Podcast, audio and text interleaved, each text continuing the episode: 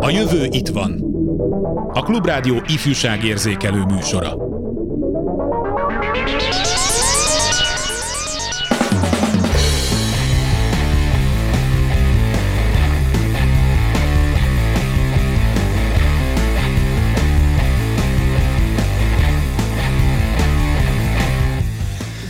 Aki pedig megbotránkoztat egyet is a kicsinyek közül, akik hisznek bennem, jobbannak, ha malomkövet kötnek a nyakába, és a tenger mélyébe vetik, olvasható Márk evangélium a 9. részének 42. versében.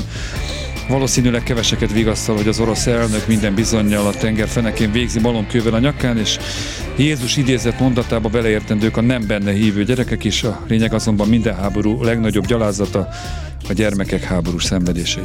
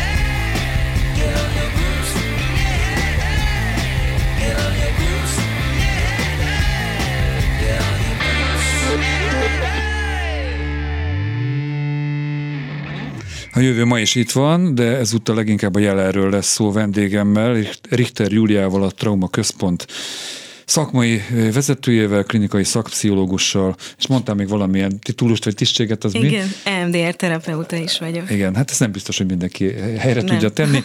Ide vártuk a stúdióba Szlankó Violát, aki már szerepelt korábbi műsorainkban is.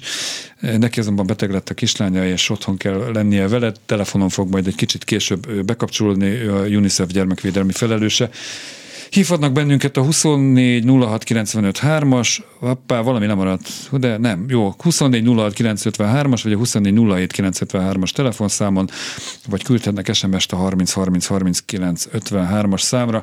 Február 24-én csütörtökön hajnalban Oroszország inváziót indított Ukrajna ellen, és már aznap délután azt kérdezte tőlem első osztályos kislányom a suli után, hogy apa, mit jelent az, hogy háború, olyan-e az, amiért az így neveld a sárkányodat háromban láttunk.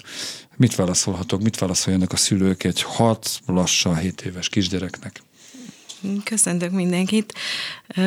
Hát igen, ez nem egy könnyű kérdés, és hat vagy hét, illetve korább, korábban is, meg később is ezek, tém, ezek témák, és fel fognak jönni szerintem a családi beszélgetésekben, és hogy valószínűleg az a legjobb, amit tehetünk, hogy, hogy hagyjuk is, hogy ezek feljöjjenek, sőt, hogyha ha azt látjuk, hogy a gyerekünk inkább szorong, és nem mer ilyen dolgokat megkérdezni, beszélni, akkor, akkor mi hozzuk fel témaként, és az ő korának megfelelően elkezdünk erről beszélni.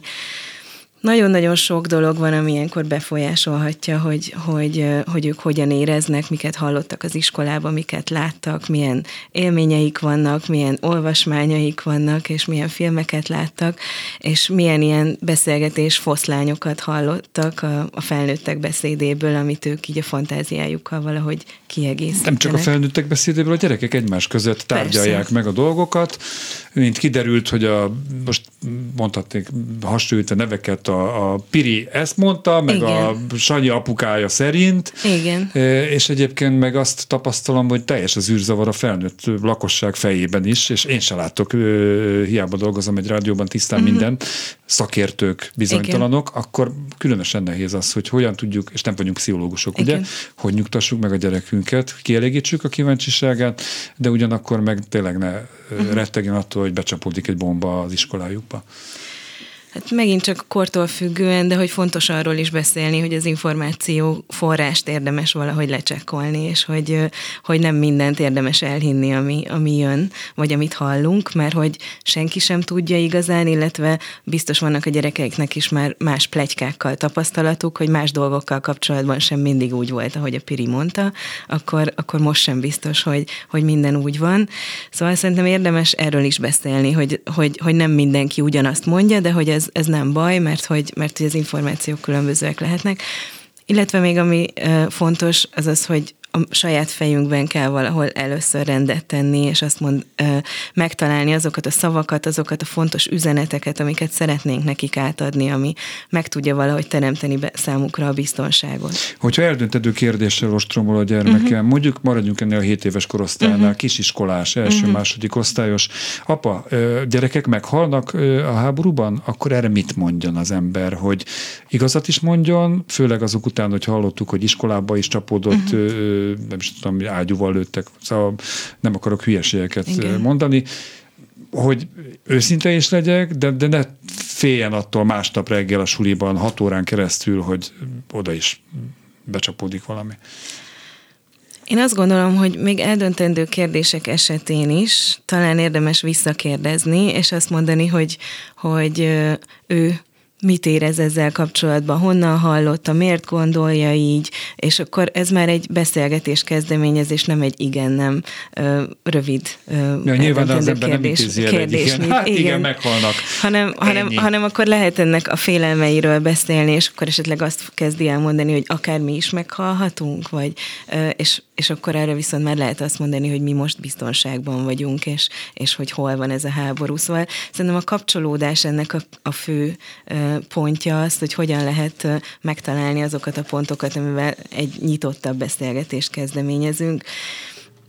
Az eldöntendő kérdéseket meg, meg érdemes inkább így kinyitni talán. Stúdió vendégem Richter Júlia, a Trauma Központ vezetője, szakmai vezetője, klinikai szakpszichológus, ezt mindig örülök, hogy ezt ki tudom mondani és majd a Trauma Központról kérdezni is foglak, Jó. viszont a másik vendégünk megérkezett a, a telefonvonalba, Szlankó Viola, a pszichológus, a UNICEF gyermekvédelmi felelőse, szervusz, üdvözöllek!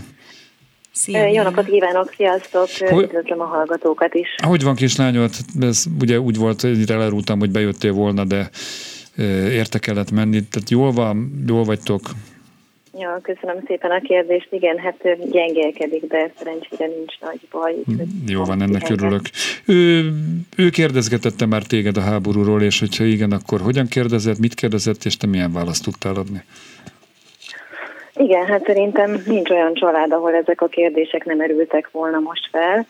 Hát annál is inkább, mint hogy egy gyerekek szerintem a kortárs közösségükben, az iskolákban is beszélgetnek erről, egymás is informálják erről a kérdésről, úgyhogy szerintem nagyon fontos, hogy, hogy akkor ne csak a kortársaitól szerezzék be az információkat, hanem is beszélgessünk velük. Igen, az én kislányom is kérdezte természetesen, hogy, hogy, hogy mi történik Ukrajnában. Alapelvként szerintem fontos elmondani, hogy a gyerekeknek joga van ahhoz, hogy, ez, hogy, hogy, hogy ők is hát tudjanak a, a körülöttük lévő világ eseményeiről.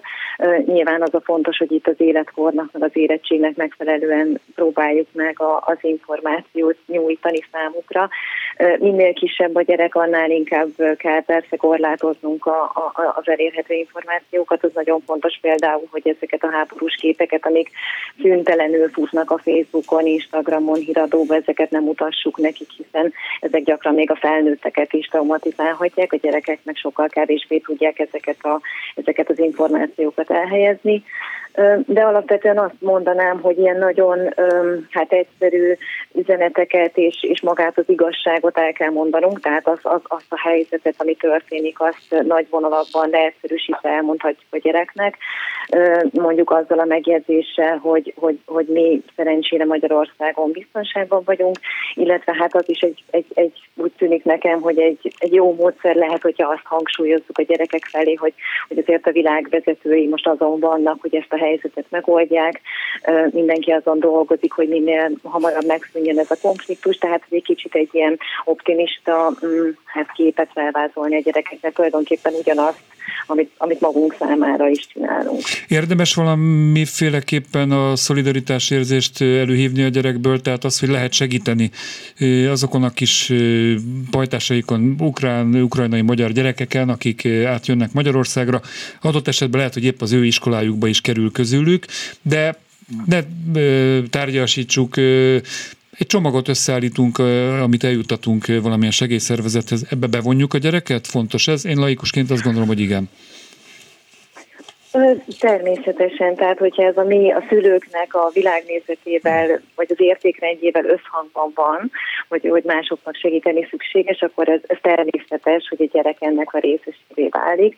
És igen, hát ez egy, ez egy jó ötlet lehet, hogy aktívan részt venni valamelyik segélyszervezetnek a munkájában, és ilyen módon kézzelfogható segítséget nyújtani a gyerekeknek, családoknak.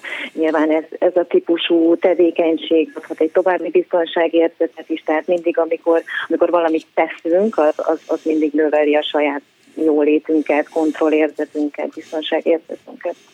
Azt szokták mondani pszichológusok, hogy előre ne hogy minősítsük a saját kérdéseinket. Én most mégis egy lehet, hogy furcsának tűnő kérdést teszek fel mindkettőtöknek egyébként, hogy a a helyzet értelmezésében, átélésében a fiúk vagy a lányok vannak könnyebb helyzetben? Mert azért az eljut, hogy egyrészt a fiú, ugye ez most nem akarok a gender elméletbe belemenni, de hogy ugye azt a fiúk azok katonást játszanak, meg jobban bírják a, a fájdalmat, meg úgy próbálgatják az erejüket, meg tankokat tologatnak, míg azért azt tudják a gyerekek, akár csak még, még a mesefilmekből már idézett így nevelt a sárkányodat, hogy a lányok azok otthon vannak, a nők otthon vannak a gyerekekkel, ők a szolidabbak, rájuk jobban kell vigyázni. Nem tudom, ez most így eszembe jutott. Uh-huh. Szerintem... Hát nem tudom, bocs, mondja Gyuri nyugodtan. Oké. Okay. Szerintem egyéneket érdemes nézni, talán nem biztos, hogy nem enként szétválasztani, de az tény, hogy mondjuk a, azok a fiúk, akik tankos játszanak, és azt gondolják, hogy ez a háború most igazából egy izgi dolog, mert, mert akkor most itt élőben lehet azt látni, ami, ami és sajnos látni, mert hogy közvetítik tényleg sok helyen, a, azt, ami, ami a, nekik a ját, vagy nem játék közben történik legtöbbször, nekik talán érdemes arról az oldalról is beszélni, hogy azért a játék, a háború egy komoly dolog, hogy ez nem játék, és hogy, hogy érdemes ha nem is megfélemlíteni őket, de arról beszélni, hogy, hogy itt, itt, itt valójában azért nagyon nehéz dolgok történnek. Én két lányos apukaként azt gondolom, hogy Szóval vétek szerintem a gyerek kezébe, vagy kis tankocskákat, meg kis katonácskákat adni, és egyáltalán ezt az egész világot, ezt a militáns tudszat behozni az életébe. Bár Vekerdi Tamás tanár úr, aki, akire sok szempontból felnéztem, ő azért mm. azt mondta nekem egy interjúban talán, hogy akár tehát a fakardokkal való játszás, vagy a gyerek a pisztolyt, kvázi pisztolyt emel a szülőjére és lelövi egy ilyen puff fantással, ugye az újjairól beszélek, nem is igazi pisztolyról, az bele belefér. Szóval hogy van ez? Meddig engedjük, hogy a gyerek ilyen játékszinten az erőszakkal találkozzon? Hát szerintem azokat a dolgokat játsszák ki, ami egyébként a történetekben meg őket körülveszi. Tehát, hogyha ha a mesékben, a filmekben, a könyvekben azért vannak harcok, vannak katonák, vannak uh, csapatok, vannak egymásnak uh, feszülő ellenségek, amik valahogy e, van, általában van jó és rossz, és ez valahogy nem megküzd, halnak meg. megküzd egymással. Nem mutatják a meghalást a szétszakadását a testeknek nem mutatják. A csak levágják a sárkányok fejét. Hát de ez csak egy sárkány. Elnézést kérek. De Viola, te hogy mit gondolsz erről? Már hogy ez mm, nekem egy kicsit a hát, kölyökpesgőhöz hasonló szituáció a műanyagtank.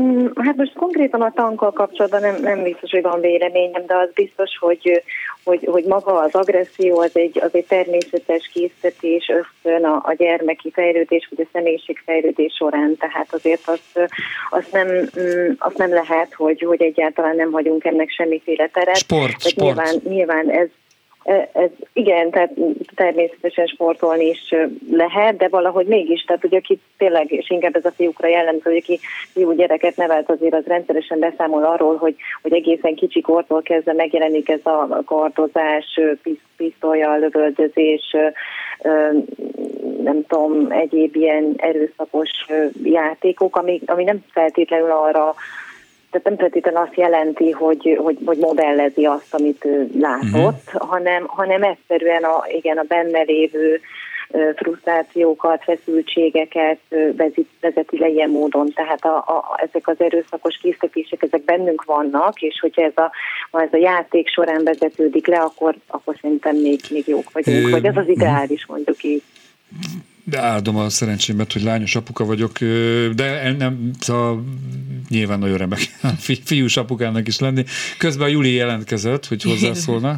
ja, csak annyit, hogy, hogy hát azért hat éves kortól, meg már talán korábban is elkezdünk történelemmel is foglalkozni, és, és a népünknek van története, a családunknak is van története, ezekről is hallanak Jó, a, a gyerekek. És, vagy a Grimm mesékben és például. azokban is igen, megjelennek brutalitás. ezek az ellentétek, a brutalitás, és a, azt, hogy ki, ki nyert, ki vesztett, ki halt meg a háborúban, majdnem minden családnak van valahol. De azok számok, tehát tanár elmondja, könyvben be van írva, hogy a 3000 halott volt egy adott csatában, most mondtam valamit. Nem ugyanaz, mint egy televízióba élő közvetítésben látni, hogy szétlőnek egy Ez természetes, nem ugyanaz, nem ugyanaz. Viola, tőled még mielőtt elengedünk egy néhány percben, kérlek, hogy foglald össze, hogy mi a UNICEF feladata, te, mint gyermekvédelmi felelős igazgató, mit tudtak tenni, hogy egyrészt a Ukrajnából menekülő gyerekeknek segítsetek, illetve a magyarországi gyerekek felé van-e valamilyen tennivalótok, hogy, hogy ők meg szolidárisak legyenek, megértsék a helyzetet? Szóval te vagy. Igen, hát nagyon intenzív, meg aktív időszak ez most az UNICEF, a globális szervezet és a hazai szervezet számára is. Azt azért érdemes elmondani így az elején, hogy, hogy, hogy hagyományosan úgy épül fel az UNICEF, hogy hogy vannak az úgynevezett programországok és a donorországok. Magyarország elsősorban szponzorációs, tehát donor tevékenységet végez, vagyis a pénzadományokat gyűjti az ilyen nemzetközi konfliktusok esetén, mint amilyen most az ukrajnai konfliktus is, vagy a háború is és, és Ukrajnában pedig a célzott program tevékenység zajlik. Egyébként nem csak a háború kitörése óta, hanem 1997 óta van ott a, a helyi szervezet Ukrajnában, 2014-ben pedig a, a, a, a krími félszigeten, meg a, a konfliktus zónás övezetben. Tehát itt mi most az ukrajnai konfliktus kapcsán elsősorban ebben a pillanatban még a pénzadományokat gyűjtjük, és a globális szervezet az, a pénz erő, az erőforrásokat odairányítja a helyi, helyi munkatársaknak. Az több fontos elmondani, hogy 140 uh, ukrán UNICEF-es munkatárs dolgozik Ukrajnában, öt helyi irodában, és ők ezt az alapvető humanitárius segítségnyújtást végzik, amit, amit ilyenkor a fegyveres konfliktusok idejében szokás. Ezt megelőzően is pedig egyéb tevékenységeket, mint például hát ilyen mobil mm, iskolákat létesített a szervezet, mentális támogatással foglalkozott, az ivóvízellátásban segített, és, és hát a, a vakcinációban az oltásnak a, a, a népszerűsítésében vagy az oltás beadásában erősített még ott a helyi egészségügyi szolgáltatókat. Nagyon érdekes és szomorú adalék egyébként, hogy hogy Ukrajnában gyerekbénulás járvány is van, ami hmm. egyébként az egész világon csak Afganisztánban meg Pakisztánban van, tehát az UNICEF működésének hála egyébként 99%-ban visszaszorult a gyerekbénulás járvány az egész világon. Ukrajnában nem, azért, mert ugye 2014 óta háborús konfliktus zajlik a keleti területen, valamint a COVID is annyira túlterhelte az egészségügyi ellátórendszereket, hogy, hogy egyszerűen, egyszerűen nem, nem nem, nem tudtak ezek az alapvető szolgáltatások sem megfelelően működni. Úgyhogy ezt csinálja az UNICEF, hogy elsősorban ott a helyi egészségügyi szolgáltatókat erősíti. Egyébként most több ezer liter tiszta ivóvizet szállít azokra a területre, ahol ebből hiány van, és, és, és, és folyamatosan biztosítja az orvosi kötszereket, a, a, az ilyen tisztasági csomagokat, szappant, alapvető élelmiszercsomagokat, tehát ezt a nagyon alapvető humanitárius segítségnyújtást végzi ott, ahol most a legjobban erre egyébként szükség van, valamint hát nyilván advokál azért, hogy a, hogy a gyerekeket meg kell óvni a nemzetközi a fegyveres konfliktusoktól. Ugye hát 7,5 millió, 7,5 millió gyerek van Ukrajnában ebben a pillanatban, aki, aki, akinek az élete van veszélyben gyakorlatilag, úgyhogy, úgyhogy most a, a rövid távú, nagyon akut célkitűzés az az, hogy legalább tűzszünet legyen, humanitárius folyosók nyíljanak meg, ahova ténylegesen tudják a hát kollégák. Hát igen, ezt aztán vagy betartják, a, főleg az orosz fél, vagy nem tartja be. Erről volt az elmúlt napokban tapasztalat. Aki esetleg igen. szkeptikus, hogy most hova kerül az ő pénze, annak mit tudsz mondani, hogy nyomon tudja követni, most nem az ő konkrét adományát, hanem hogy uh-huh. van egy pontos elszámolás a UNICEF honlapján, Magyarország szervezetek honlapján, amit most az előbb soroltál, mennyi szappan van, mennyi ivóvizet, hova szállítotok, mozgóiskola. Igen, igen. Szóval ez, ez... Igen, uh-huh. ezekről, ez, igen, a, tehát nyilván az adományozóknak az adományozói kedvét az befolyásolja, hogy mennyire bíznak meg egy adott szervezetben. A bizalom az többek között múlhat azon, hogy például ezen, hogy a térségben mióta van jelen egy adott szervezet, és mondjuk a, a nemzetközi humanitárius szervezetek közül az UNICEF van a legrégebben ott, múlhat azon valóban, hogy mondjuk mennyire transzparens módon ö, számol be a szervezet arról, hogy milyen szolgáltatásokat nyújt, ezeket igen el lehet olvasni a riportjainkban. Úgyhogy hát arra bátorítok mindenkit, hogy menjen fel az UNICEF honlapjára, és ezeket olvassa el. És csak még egy, bocsánat, ha még van egy perc, tíz, akkor azt tíz, azt nincs egy perced, egy tíz másodperced van. Kb. Jó, akkor, akkor, akkor csak erre bátorítok mindenkit, hogy ezeket olvassa el a, a honlapunkon. Szlankó Violának, a UNICEF gyermekvédelmi igazgatójának köszönöm, hogy itt volt, gyógyulást kislányodnak. Szervusz! Köszönöm szépen a meghívást, viszont hallásra. A jövő itt van.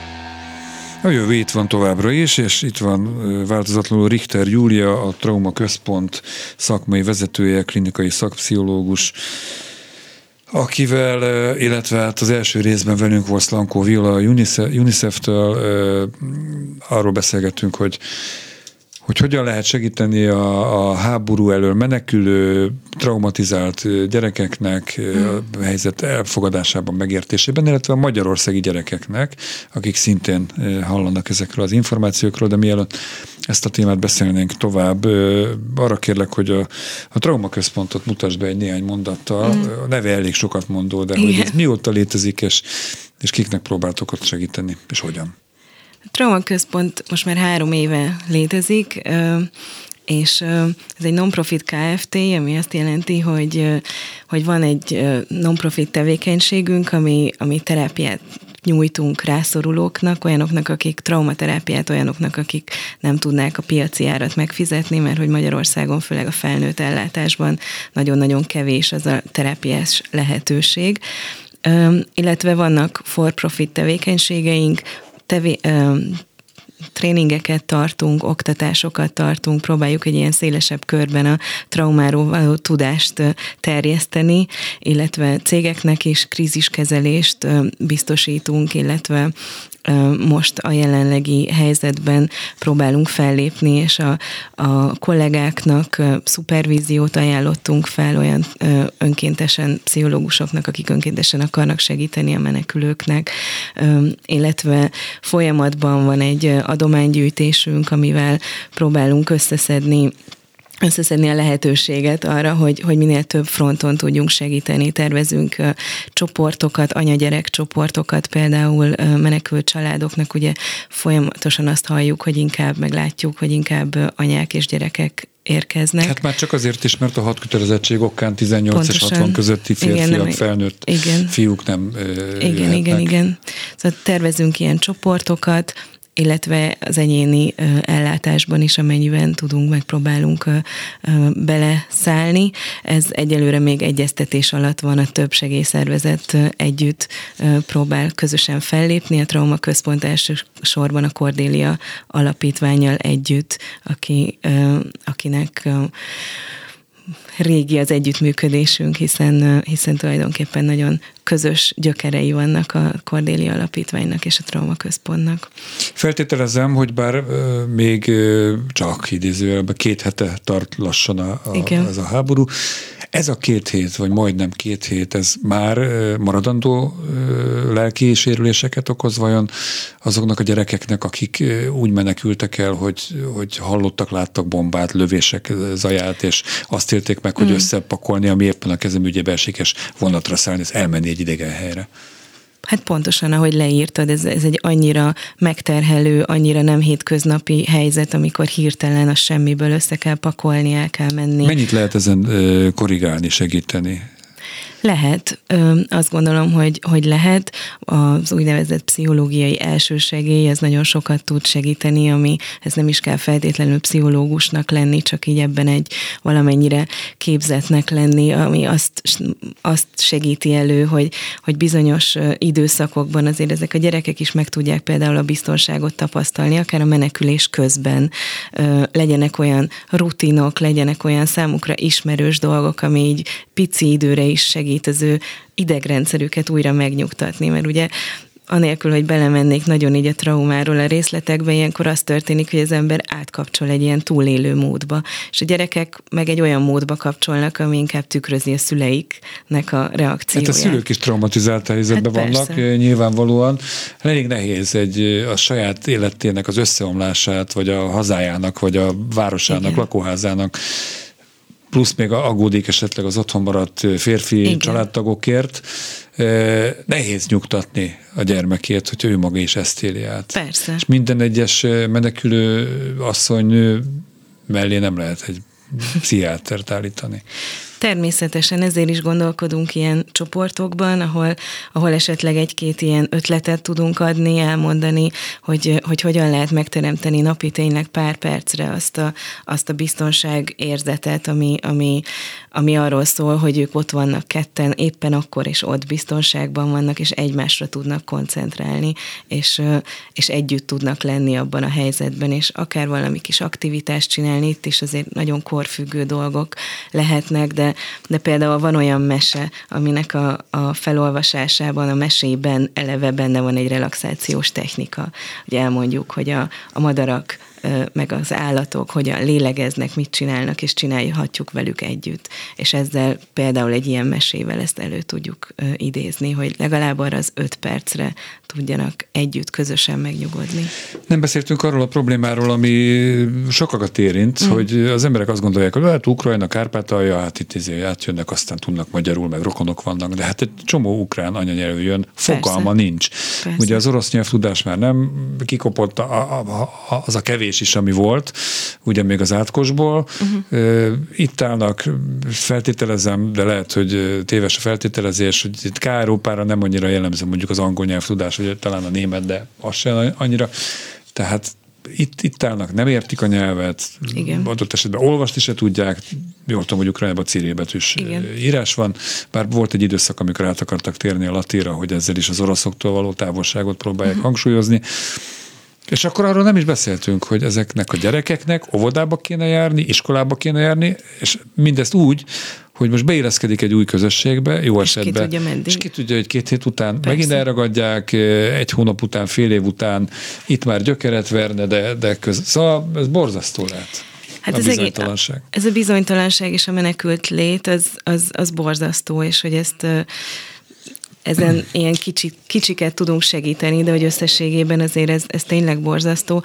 Viszont ettől függetlenül szerintem nagyon fontos, hogy minél hamarabb tudjanak járni közösségbe, iskolába, és hogy valami fajta számukra ismerős rutin felálljon. Egy másik fajta nyilván, ami otthon volt, de hogy, de hogy mindig a kiszámíthatóságot tudják, hogy a, legalább holnap mi fog történni, és annak a napnak milyen sorrendje van, és hova fognak menni, és mit fognak enni, és lesz mit enni. Ez, ez azért már nagyon-nagyon elő tudja segíteni, hogy picit vissza tudjanak térni a, a normalitásba és a biztonsághoz. Ez azért kellenének speciálisan felkészített pedagógusok is, akik sok esetben a rájuk bizott gyerekekkel, sima magyar gyerekekkel se mm. tudnak megboldogulni. Mm-hmm. Most ide jön egy magyarul nem beszélő, vagy nem jól beszélő, szorongásos Igen. gyerek, hogyan tudják integrálni? Tehát te pszichológusként mit tanácsolnál nem kéne legalább egy gyors talpaló tanfolyamon segíteni ezeket a pedagógusokat, akikhez ilyen gyerekek kerülnek? De nagyon is kellene a traumaközpontnak ez az egyik mandátuma, hogy, hogy ilyen tréningeket tartson, úgynevezett traumatudatos tréningeket szoktunk tartani, ahol elmagyarázzuk, hogy ez a traumáról való tudás, ez, ez hogyan tudja különböző intervenciókat befolyásolni, és például egy iskolában ez, ez nagyon-nagyon fontos lehet, hogy, hogyha én azt gondolom, hogyha megérti az adott pedagógus, hogy, hogy ez a gyerek éppen miért viselkedik úgy, ahogy viselkedik, hogy a, a mögött a reakció mögött milyen akár idegrendszeri, de akár csak a, a traumatikus esemény által kiváltott testi, lelki reakciók vannak, akkor sokkal inkább az ő oldalára tud állni, és, és tud ebben segíteni segíteni, és nem mondjuk eszkalálni azt az állapotot, amiben ő már eleve benne van. Ennek az egyik nagyon fontos ö, mozzanata ez, a, ez az együtt megnyugvás, vagy koreguláció, ami, ami azt jelenti, hogy hogyha látjuk, hogy az illető nagyon feszült, nagyon benne van ebben a túlélő módban, ami ugye lehet az, hogy küzdj meg és menekülj, ami egy ilyen nagyon aktív, akár agresszív állapot is lehet, akkor, akkor azzal nem, arra nem újabb agresszióval, meg a helyzet eszkalálásával reagáljon, hogy de akkor elkezd vele ordibálni, hogy üljön már le, vagy csinálja már azt, amit mondtak neki, hanem, hanem, hanem megpróbál inkább visszalépni és hagyni, hogy, ez, hogy addig lenyugodjon, és majd miután lenyugszik, utána lehet esetleg érveket felhozni. Mi mondható el talán az egyik legfontosabb kérdésre, amit ilyenkor föltesz, föltehetnek a gyerekek, uh-huh. miértre? Miért? Vetemednek arra emberek, hogy a másik ember életét kioltsák, az épületét lerombolják. Uh-huh. Mi, mi mondható erre? Szerintem, ha nem tudom, egy nagyon adekvát válasz lehet egy, egy gyerek számára is, mert hogy tény, hogy általában azt gondolják, hogy a szüleik, meg a körülöttük lévő felnőttek minden tudók, de hogy azért nagyon sok olyan válasz, vagy olyan kérdés van, amire nem tudjuk a választ. Ha azt mondják, hogy de miért halnak meg egyébként az emberek, arra se nagyon tudjuk a választ. Le tudjuk vezetni biológiailag, maximum, de az mondjuk nem annyira adekvát még egy nagyon pici gyerek számára, illetve nyilván vannak vallási válaszok is erre. Visszatérve a kérdéshez, én erre nem tudom azt mondani, hogy, hogy van egy jó válasz, hogy, hogy miért.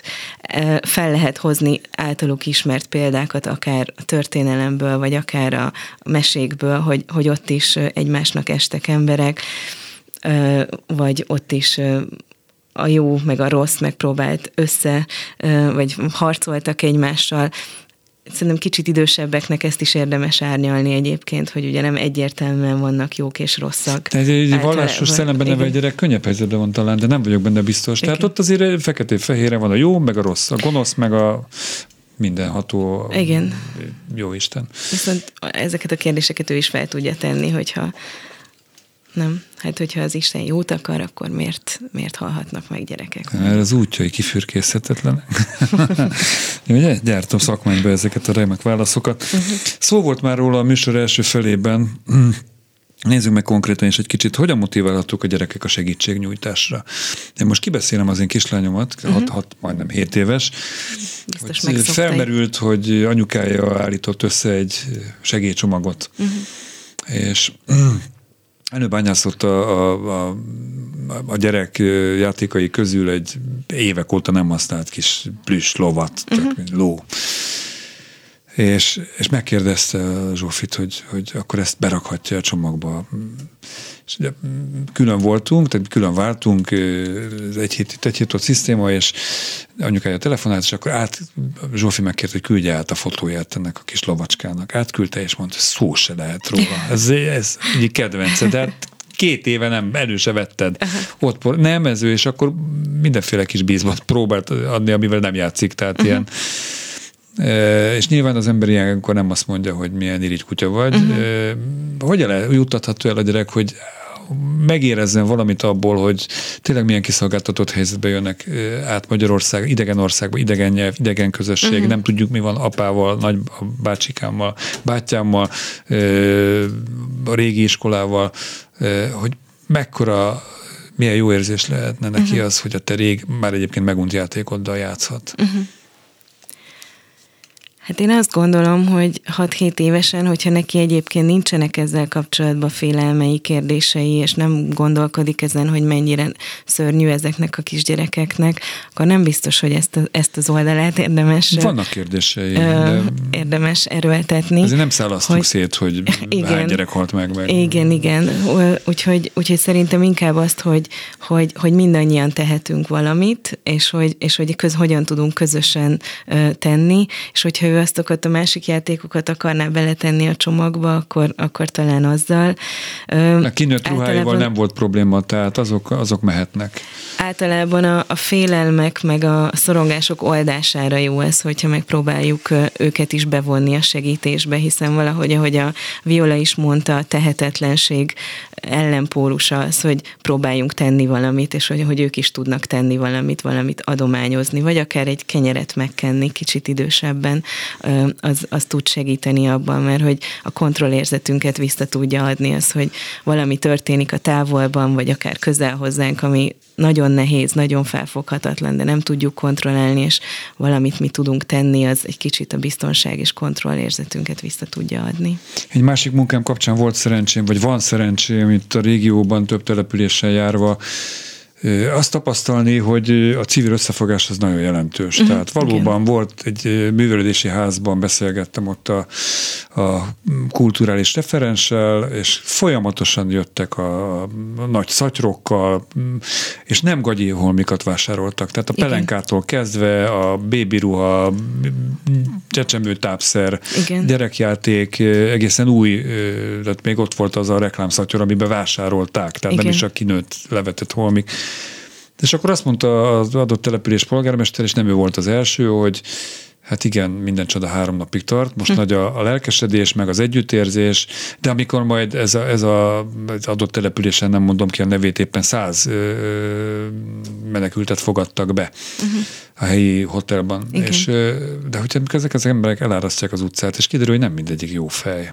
Tehát azért, mert menekült, azért még lehet. Uh-huh. Bármilyen probléma, a szociális, uh-huh. antiszociális, stb. stb. a gyerekemmel együtt jár, meglöki. Bár, szóval ez el fog múlni. Szóval uh-huh. akkor mi lesz? Ez törvényszerű? Hogy a civil összefogás elmúlik? E, hogyan lehet e, tartósá tenni ezt a segítségnyújtást, vagy ezt az Szerintem érzést? az a szuper ebben a civil összefogásban, hogy ilyen nagyon gyorsan tudtak reagálni, sokkal gyorsabban, mint a nemzetközi szervezetek, meg, meg, meg, a, meg a segélyszervezetek, amik felállítják a saját segítségnyújtási pontjaikat, meg lehetőségeiket. Úgyhogy azért gond, azt gondolom, hogy ez tulajdonképpen hosszú távon fenntartani nem is, a, nem is a civil összefogásnak a feladata. Tehát az, hogy mi tudunk így segíteni mindenki, Ezt értem, az is, értem, az is, de akkor a kormányoknak kéne úgy kommunikálni, hogy adott esetben ezek az emberek itt vannak még fél év múlva is, Igen. egy év múlva is, Igen. hogy a magyar társadalom elfogadóbb legyen? Feltétlenül ezt kellene kommunikálni. Hát nem egy olyan migráncsozós óriás plakátkampányt kéne indítani talán. Feltétlenül erre érdemes lenne ezt kommunikálni, hogy hogyan tudjuk, illetve programokat indítani leginkább arra, hogy hogyan tudjuk integrálni jól ezeket az embereket, és elfogadni attól függ. És ugye volt, van egy erre példa, hogy a Lengyelországban, ha jól tudom, nem is menekült szállásokat indítottak, hanem minden, majdnem mindenkit egy család Befogadó. fogadott be. Igen, igen. igen. Hát van még tanulni mit, és, uh-huh. van, és lesz feladatotok a jövőben is. Attól tartok, Richter Juliának a Trauma Központ vezetőjének, klinikai szakpszichológusnak sikerült ennyi kimondani. Köszönöm a beszélgetést. Én is köszönöm. Hallgatóinknak a figyelmet, munkatársaim voltak Balog Kármen, Csorba László, Göcé Zsuzsa, a szerkesztőt Bencsik Gyulát hallották, egy hét múlva a jövő újra itt lesz.